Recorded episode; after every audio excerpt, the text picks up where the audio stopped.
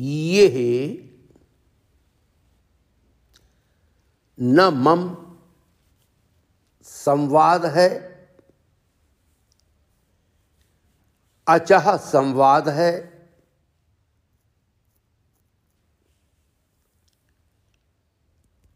यह संवाद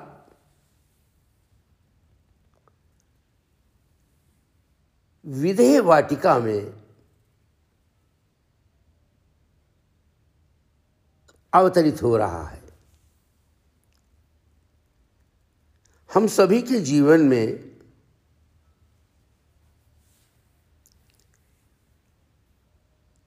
जनक की विदेह वाटिका भी है और प्रतिभा की प्रीति वाटिका भी है। ये जो विदेह वाटिका है, ये बोध की प्रतीक है और ये जो प्रीति वाटिका है, ये प्रेम की प्रतीक है। जो हम सबकी आत्मा है, वो उस अज्ञात का अलौकिक, अद्भुत, अनूठा और अद्वितीय पुष्प है। आत्मा बोध का पुष्प है और उस बोध के पुष्प से जो दिव्य, अनरवचनीय, प्रेम की सुगंध प्रस्फुटित होती है, यही प्रीति वाटिका है। जब जीवन में बोध का पुष्प खिलता है तो उससे सहज ही प्रीति की सुबास का आविर्भाव होता है। प्रेम की सुगंध का प्राकट्य होता है। महर्षि अष्टावक्र बोध वृक्ष की छाया में विराजमान है और इस छाया में जो एक अज्ञात शीतलता है, वो प्रीत की शीतलता है, प्रेम की शीतलता है। उनके श्री चरणों में उपस्थित हैं।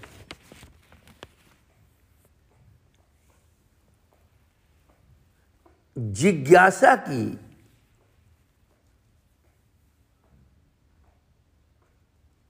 प्रतिमूर्ति और प्रीति के साक्षात विग्रह प्रेम के साक्षात स्वरूप राजा जनक। महर्षि अष्टावक्र कहते हैं, हे राजन, हमारे जीवन में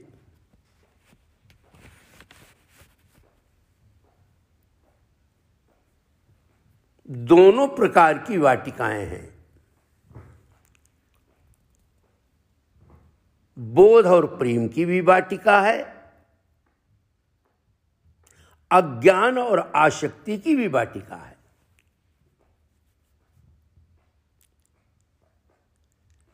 जो शरीर का तल है, वहाँ भी हमने अपनी भूल से अज्ञान और आशक्ति के बीज बो लिए हैं और वही हमारे जीवन में अंकुरित होकर हमें परतंत्र बना रहे हैं। महर्षि अष्टावक्र कहते हैं, हे राजन, ये समस्त प्रकृति, ये समस्त रचना ये समस्त ज्ञात उस अज्ञात का अज्ञात पुष्प है। और इस पुष्प से सदैव ही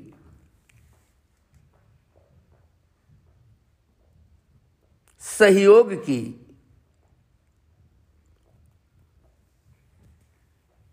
शक्ति उपलब्ध होती रहती है। शरीर एक प्रकार की शक्ति है। शरीर एक प्रकार की ऊर्जा है। शरीर एक प्रकार का यंत्र है।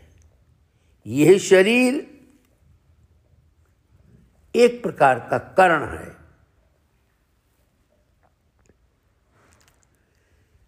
इसमें कहीं भी मम और चाह का कोई भी बीज उस अज्ञात ने नहीं बोया है। पदार्थ में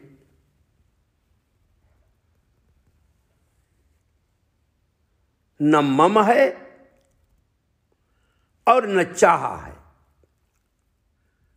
यंत्र में न मम है, न चाह है। यह नमम वेदांत है, ये अचह वेदांत है, ये अद्वैत वेदांत है। ये बोध वेदांत है, ये प्रेम वेदांत है। हे राजन,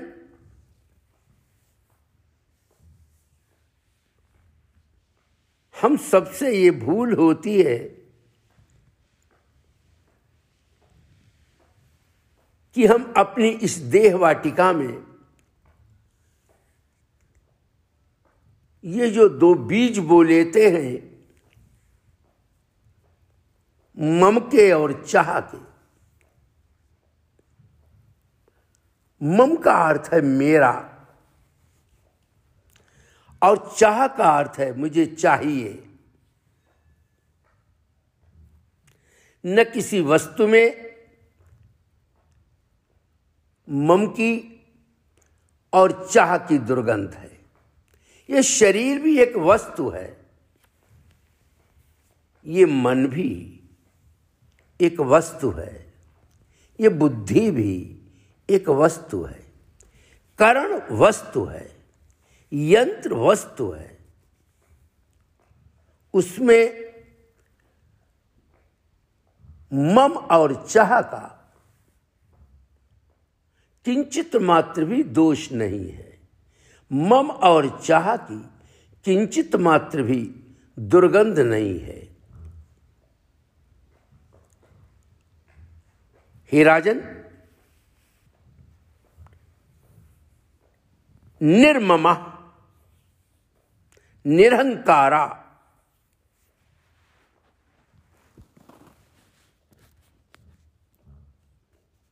हम सभी को इस जीवन में जो अपनी भूल से ये हमने दो पौधे शरीर के तल पर आरोपित कर लिए हैं। इन दोनों पौधों को रूपांतरित कर देना है। निर्ममा, मम को निर्मम बना लेना है। और चाह को अचाह में रूपांतरित कर लेना है।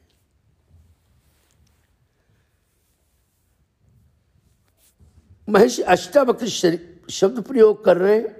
न किश्चित। किश्चित माने कुछ भी नहीं है। हे चेतनाओं, इस संसार में अपना कुछ भी नहीं है।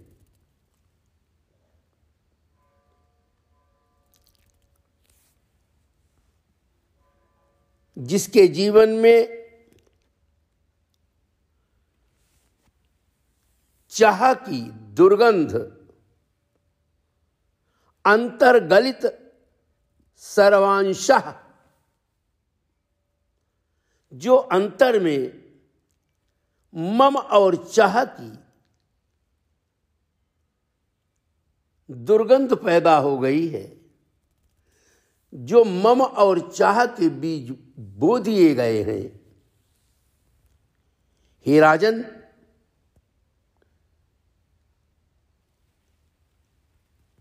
जब ये दोनों रूपांतरित हो जाते हैं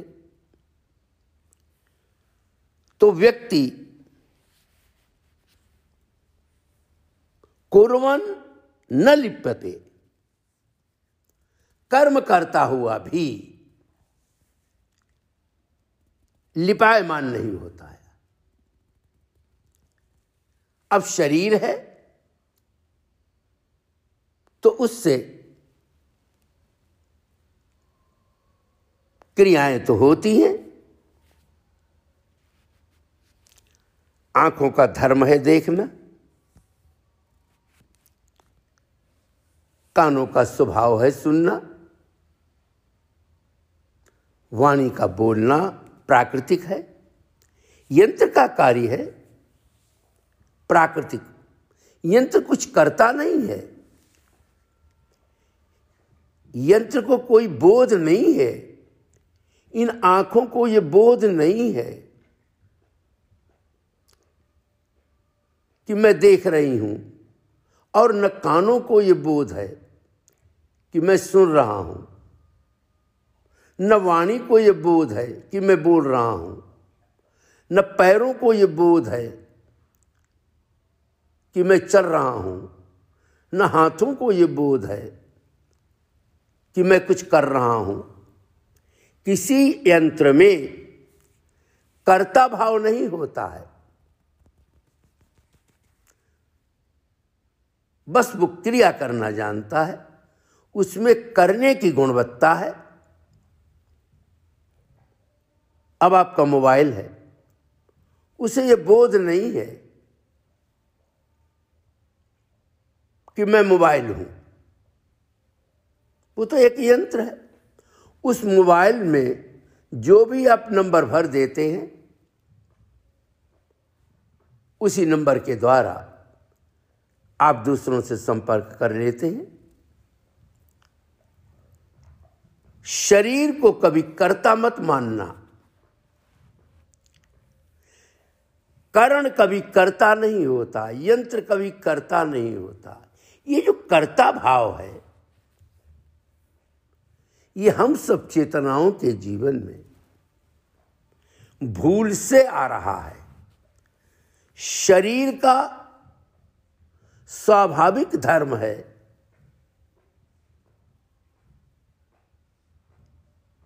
क्रिया करना। मन का स्वाभाविक धर्म है। संकल्प करना। बुद्धि का स्वाभाविक धर्म है। विचार करना। ये शरीर की अपनी अपनी गुणवत्ताएँ हैं। और जैसे अन्य यंत्र विज्ञान के द्वारा निर्मित किए गए हैं ऐसे ही यह शरीर का यंत्र उस अज्ञात के द्वारा निर्मित किया गया है। हमसे भूल क्या होती है कि हम भूल से जो हमारे चारों तरफ़ प्रकृति की वस्तुएँ हैं और जो पदार्थ से निर्मित हुई है,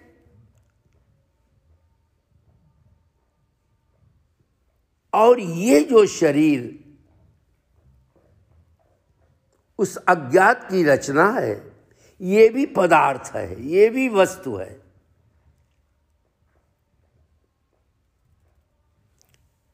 हम सब लोगों के जीवन में वस्तुओं का,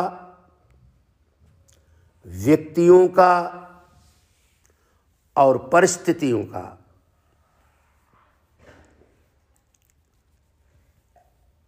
एक परिवार है। ये जो शरीर की वाटिका है इसमें तीन प्रकार के पौधे लगे हुए हैं। ये जो परिवार की वाटिका है, इसमें तीन प्रकार के पौधे पल्लवित हो रहे हैं। कहीं आप वस्तु का पौधा देखेंगे, जिस पर उपयोगिता का पुष्प खिल रहा है। कहीं आप व्यक्ति का पौधा देखेंगे, जिसमें सहयोग का पुष्प खिल रहा है, कहीं आप परिस्थिति का पौधा देखेंगे, जिसमें सुविधा का पुष्प खिल रहा है। हमसे भूल क्या होती है? हम सब चेतनाओं से गलती क्या होती है? हमें ऐसा लगने लगता है कि हमारे जीवन में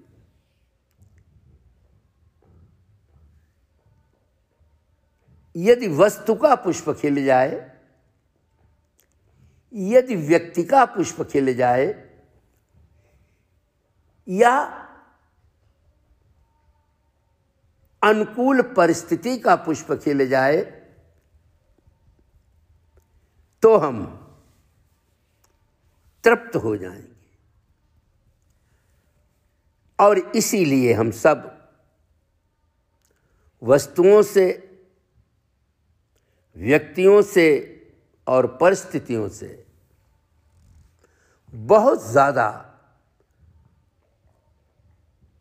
आशक्त हो जाते हैं। और हमारे जीवन में प्रत्येक वस्तु से, प्रत्येक व्यक्ति से, प्रत्येक परिस्थिति से जुड़ने का एक ही सूत्र है, जिसे हम मम कहते हैं, मेरा कहते हैं। अब देखिए किसी वस्तु ने कभी भी हमसे मम का सूत्र नहीं जोड़ा। किसी वस्तु को मम की भाषा भी नहीं आती। किसी वस्तु को चाह की भाषा भी नहीं आती। अब ये मम और चाह की जो हमने जीवन में स्थिति बना रखी है, इसी मम के कारण ही तो जीवन में जितने विकार हैं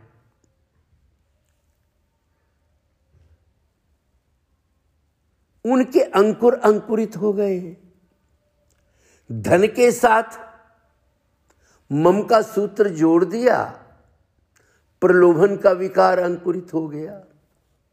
व्यक्ति के साथ मम का सूत्र जोड़ दिया, मोह का अंकुर अंकुरित हो गया। परिस्थिति के साथ मम का सूत्र जोड़ दिया परिचिनता का अंकुर अंकुरित हो गया।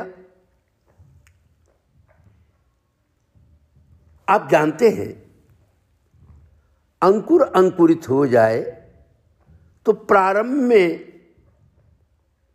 उसे खोट देने में, उसे मिटा देने में कोई श्रम नहीं होता। एक छोटा सा बच्चा भी उसे मिटा देता है। एक छोटी सी चिड़िया भी अपनी चोंच से उस अंकुर को काट देती है। हम देख, देखते हैं,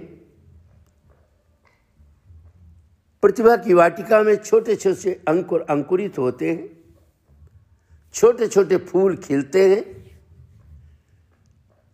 अभी वो प्रभात में है, लेकिन गिलहरियाँ आकर उन्हें खा लेती हैं।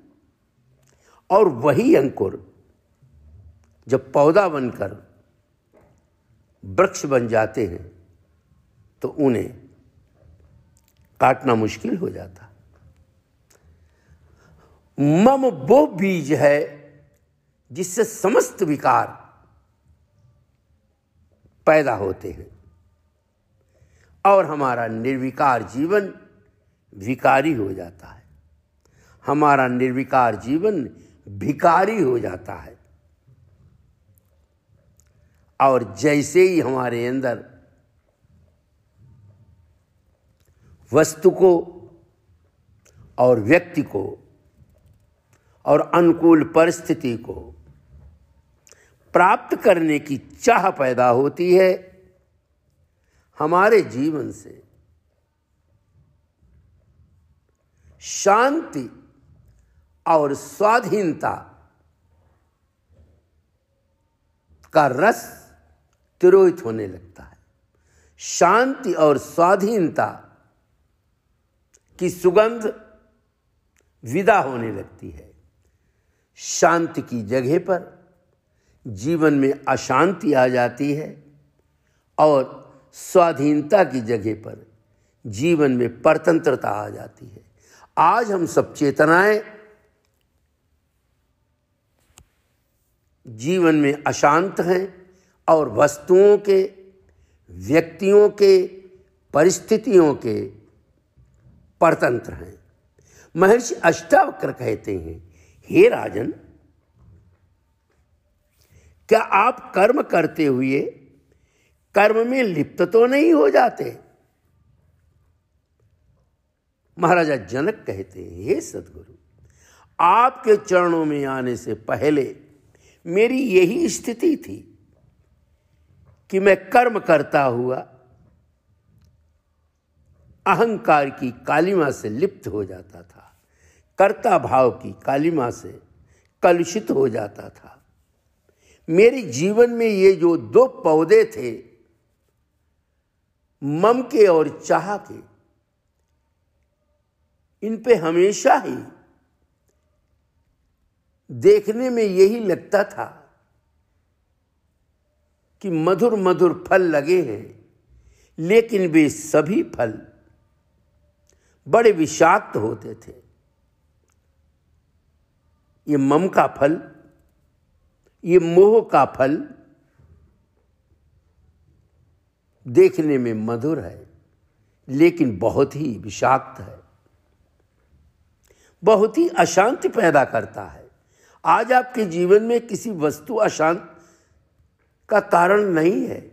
कोई व्यक्ति अशांति का कारण नहीं है। इस प्रकृति में कहीं भी अशांति की और परतंत्रता की दुर्गंध नहीं है।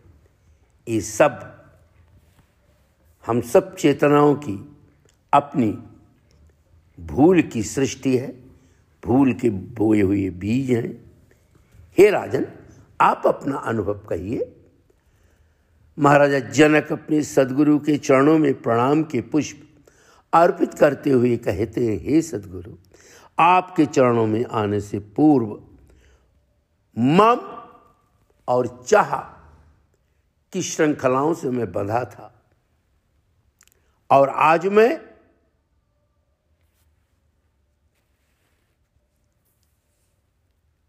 अंतर गलित सर्वांश। ये दोनों बीज मेरे सर्वांश में गलित हो गए हैं, गल गए हैं, समाप्त हो गए हैं। और अब मैं कुरवन अपि न लिप्यते। शरीर से कर्म होते हैं, लेकिन मैं लिपायमान नहीं होता, आशक्त नहीं होता। अब मैं अपने जीवन में असंग अवस्था का, अद्वैत अवस्था का, बोध अवस्था का और प्रेम अवस्था का अनुभव कर रहा हूँ। हे सदगुरु, ये आपकी समस्त व्यापक चरणों का, सदगुरु के चरण व्यापक होते हैं। ऐसा नहीं है, वो किसी स्थान पर ही उपस्थित हों। आप जहाँ उनके श्री चरणों का स्मरण करेंगे, आपको वहीं वो चरण संबल बनेंगे। चरण का अर्थ क्या है? देखिए ना, पूरा शरीर पैरों पर ही आधारित है। ये पूरे शरीर का जो अवलंब है, सहारा है, वो ये चरण है। हम सब चेतनाओं के जीवन में हमारे सदगुरु ही हमारे। बोध के प्रकाश हैं, प्रेम के पुष्प हैं, जो हम सबके जीवन में बोध का प्रकाश और प्रेम की सुगंध को प्रदान कर रहे हैं। ऐसे समर्थ ऐसे व्यापक, ऐसे समर्थ चरणों में हम सब चेतनाओं का, समस्त गुरुजनों के श्री चरणों में शत शत नमन तत्वमसी ये न मम संवाद है अचह संवाद है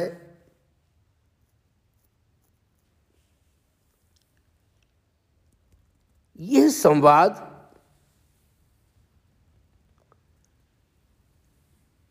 विधेय वाटिका में अवतरित हो रहा है। हम सभी के जीवन में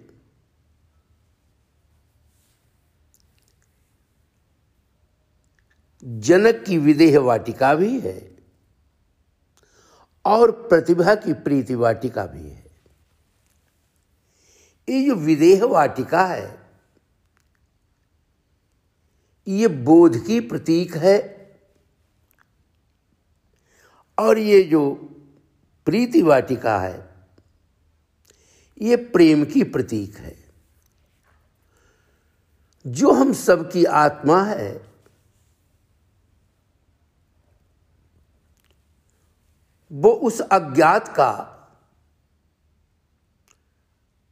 अलौकिक, अद्भुत, अनूठा और अद्वितीय पुष्प है।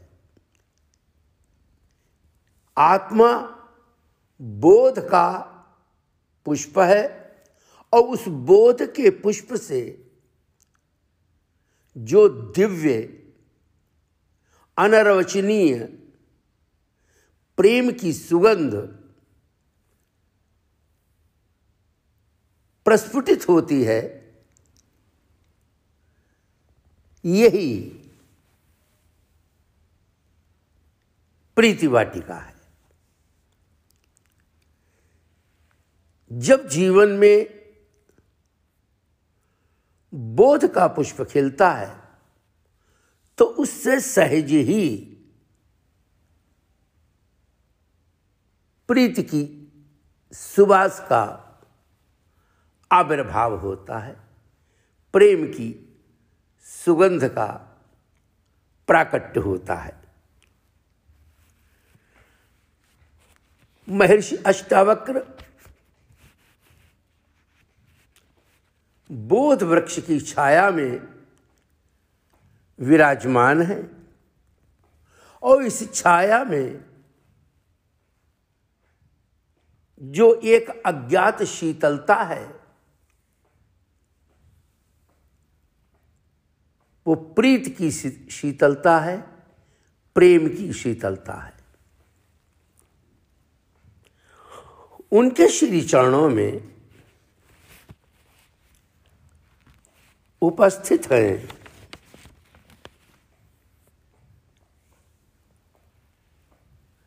जिज्ञासा की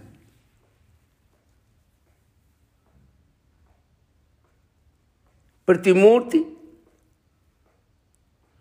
और प्रीति के साक्षात विग्रह। प्रेम के साक्षात स्वरूप राजा जनक। महर्षि अष्टावक्र कहते हैं, हे राजन, हमारे जीवन में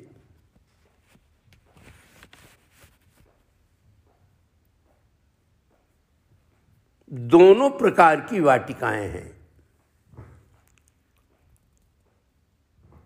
बोध और प्रेम की भी वाटिका है। अज्ञान और आशक्ति की भी वाटिका है।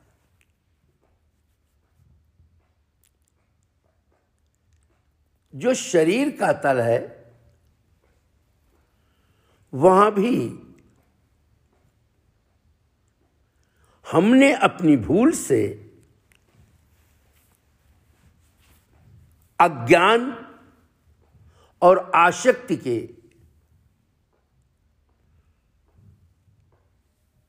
बीज बो लिए हैं और वही हमारे जीवन में अंकुरित होकर हमें परतंत्र बना रहे हैं। महर्षि अष्टावक्र कहते हैं, हे राजन ये समस्त प्रकृति, ये समस्त रचना, ये समस्त ज्ञात, उस अज्ञात का अज्ञात पुष्प है। और इस पुष्प से सदैव ही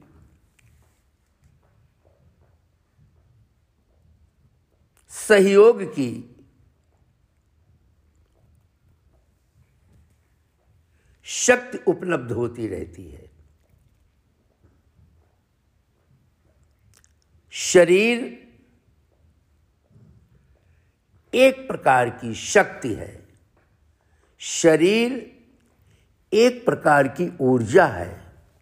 शरीर एक प्रकार का यंत्र है। यह शरीर एक प्रकार का कर्ण है।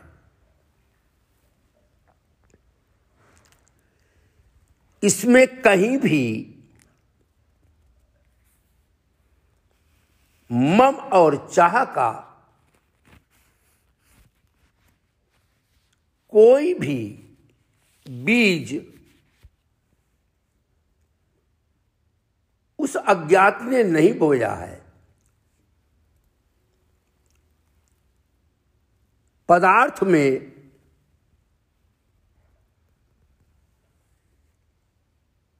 न मम है और न चाह है। यंत्र में न मम है, न चाह है। यह नमम वेदांत है। ये अचह वेदांत है, ये अद्वैत वेदांत है, ये बोध वेदांत है, ये प्रेम वेदांत है। हे राजन,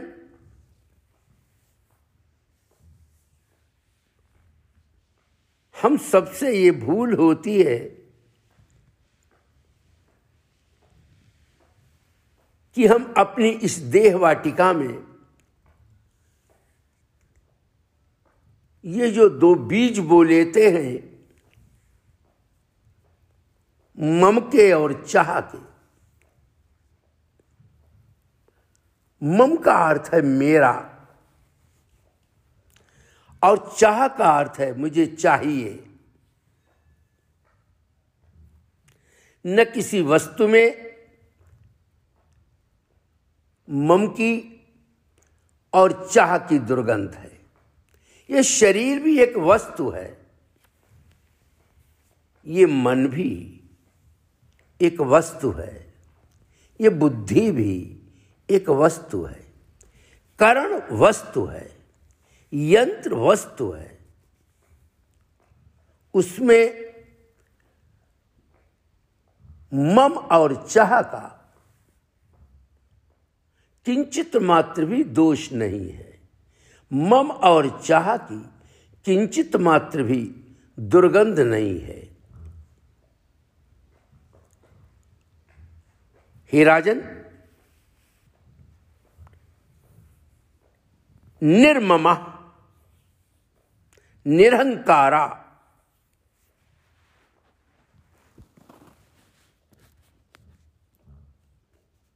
हम सभी को इस जीवन में जो अपनी भूल से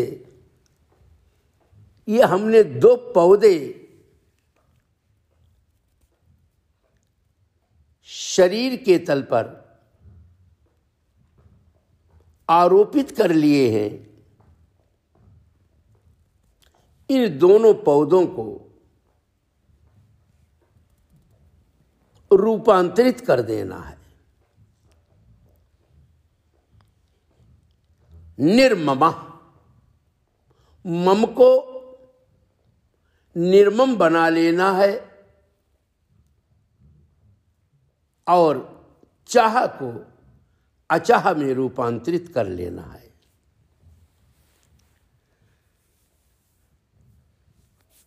महर्षि अष्टावक्र शब्द प्रयोग कर रहे हैं, न किश्चित। किश्चित माने कुछ भी नहीं है।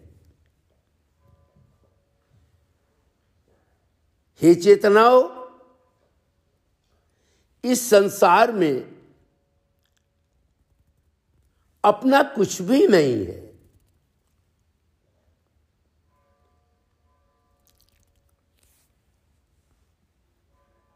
जिसके जीवन में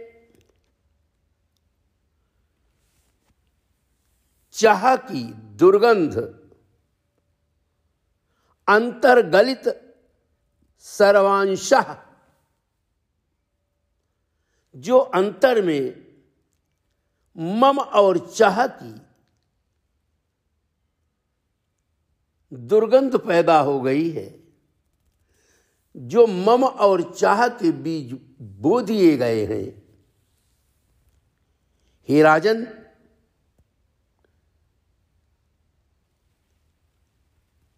जब ये दोनों रूपांतरित हो जाते हैं। तो व्यक्ति कुरवन न लिप्यते, कर्म करता हुआ भी लिपायमान नहीं होता है। अब शरीर है तो उससे क्रियाएँ तो होती हैं। आँखों का धर्म है देखना। कानों का स्वभाव है सुनना। वाणी का बोलना प्राकृतिक है। यंत्र का कार्य है प्राकृतिक। यंत्र कुछ करता नहीं है। यंत्र को कोई बोध नहीं है। इन आँखों को यह बोध नहीं है कि मैं देख रही हूँ, और न कानों को यह बोध है कि मैं सुन रहा हूँ, न वाणी को यह बोध है कि मैं बोल रहा हूँ, न पैरों को यह बोध है कि मैं चल रहा हूँ, न हाथों को यह बोध है कि मैं कुछ कर रहा हूँ। किसी यंत्र में कर्ता भाव नहीं होता है। बस वो क्रिया करना जानता है, उसमें करने की गुणवत्ता है। अब आपका मोबाइल है, उसे ये बोध नहीं है कि मैं मोबाइल हूँ। वो तो एक यंत्र है। उस मोबाइल में जो भी आप नंबर भर देते हैं, उसी नंबर के द्वारा आप दूसरों से संपर्क कर लेते हैं। शरीर को कभी कर्ता मत मानना।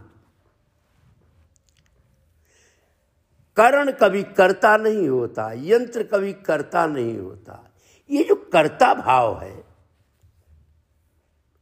ये हम सब चेतनाओं के जीवन में भूल से आ रहा है। शरीर का स्वाभाविक धर्म है।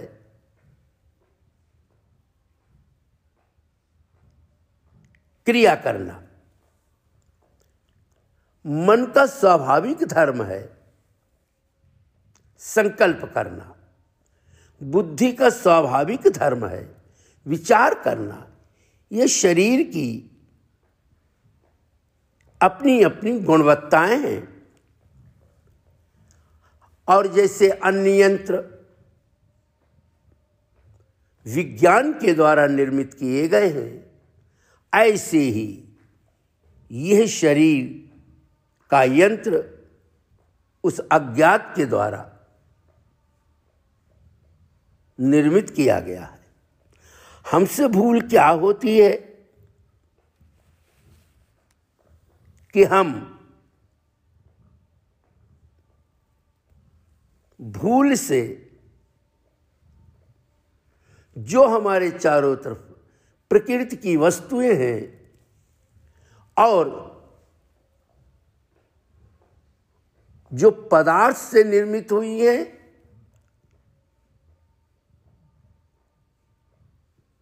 और ये जो शरीर उस अज्ञात की रचना है, ये भी पदार्थ है, ये भी वस्तु है।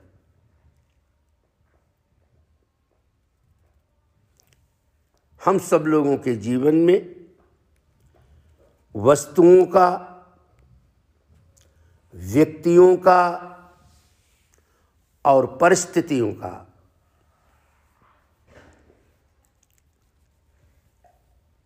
एक परिवार है। ये जो शरीर की वाटिका है, इसमें तीन प्रकार के पौधे लगे हुए हैं। ये जो परिवार की वाटिका है, इसमें तीन प्रकार के पौधे पल्लवित हो रहे हैं। कहीं आप वस्तु का पौधा देखेंगे, जिस पर उपयोगिता का पुष्प खिल रहा है, कहीं आप व्यक्ति का पौधा देखेंगे, जिसमें सहयोग का पुष्प खिल रहा है, कहीं आप परिस्थिति का पौधा देखेंगे, जिसमें सुविधा का पुष्प खिल रहा है। हमसे भूल क्या होती है? हम सब चेतनाओं से गलती क्या होती है? हमें ऐसा लगने लगता है कि हमारे जीवन में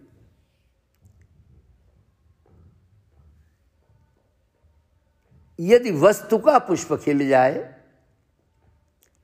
यदि व्यक्ति का पुष्प खिल जाए, या अनुकूल परिस्थिति का पुष्प खिल जाए तो हम तृप्त हो जाएँगे। और इसीलिए हम सब वस्तुओं से व्यक्तियों से और परिस्थितियों से बहुत ज़्यादा आशक्त हो जाते हैं।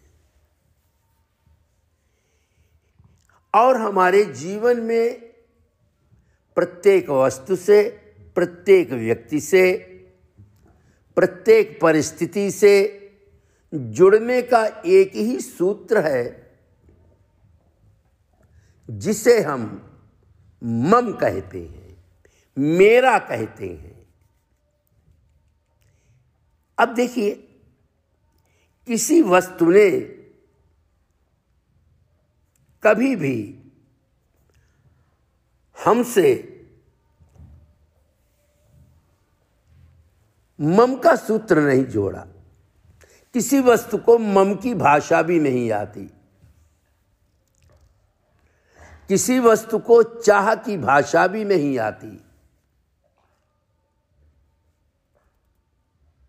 अब ये मम और चाह की जो हमने जीवन में स्थिति बना रखी है, इसी मम के कारण ही तो जीवन में जितने विकार हैं,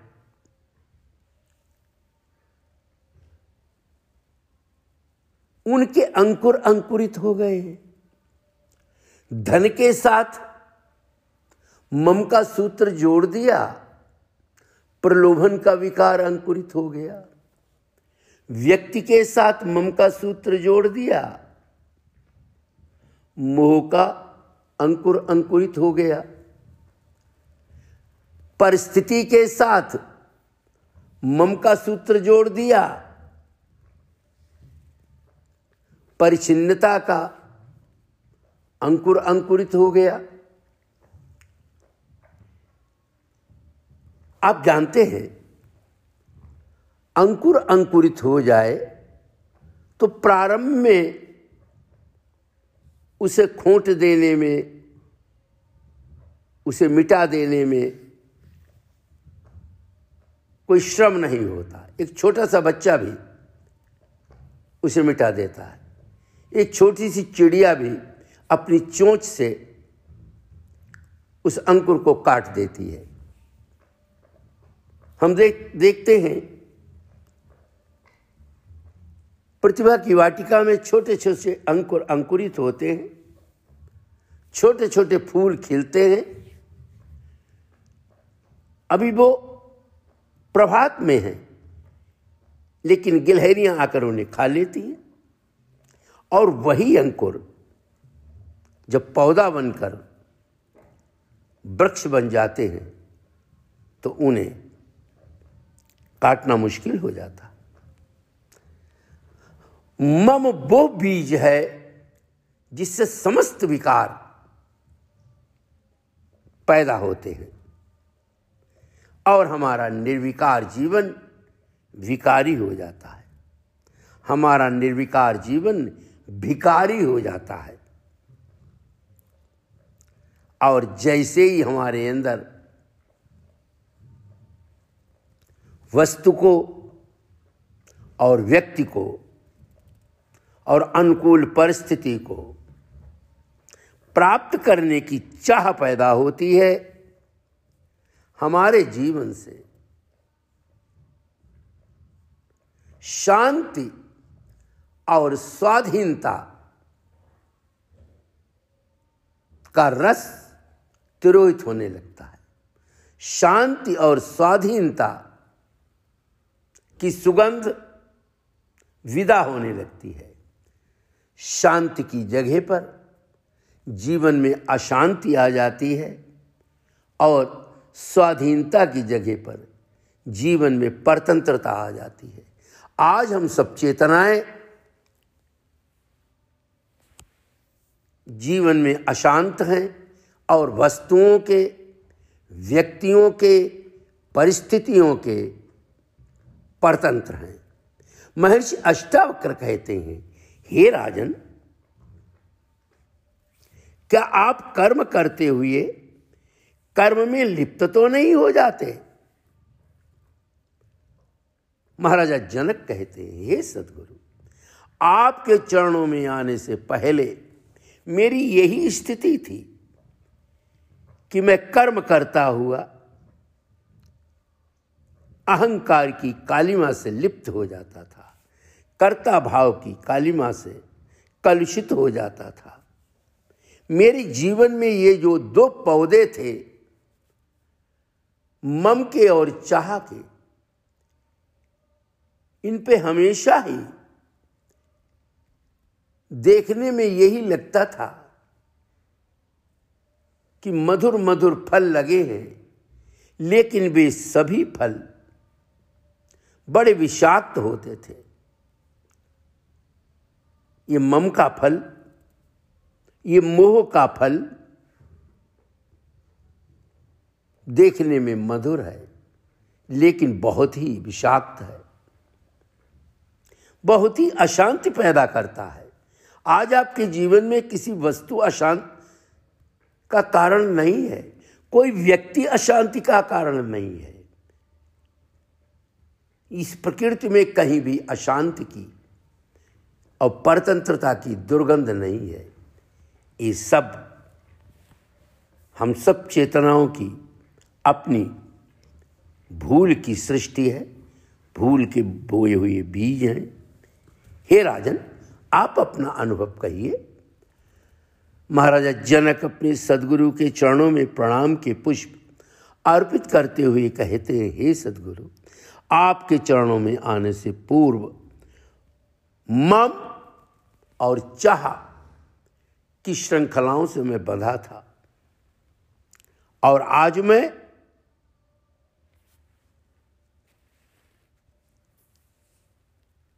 अंतर गलित सर्वांश।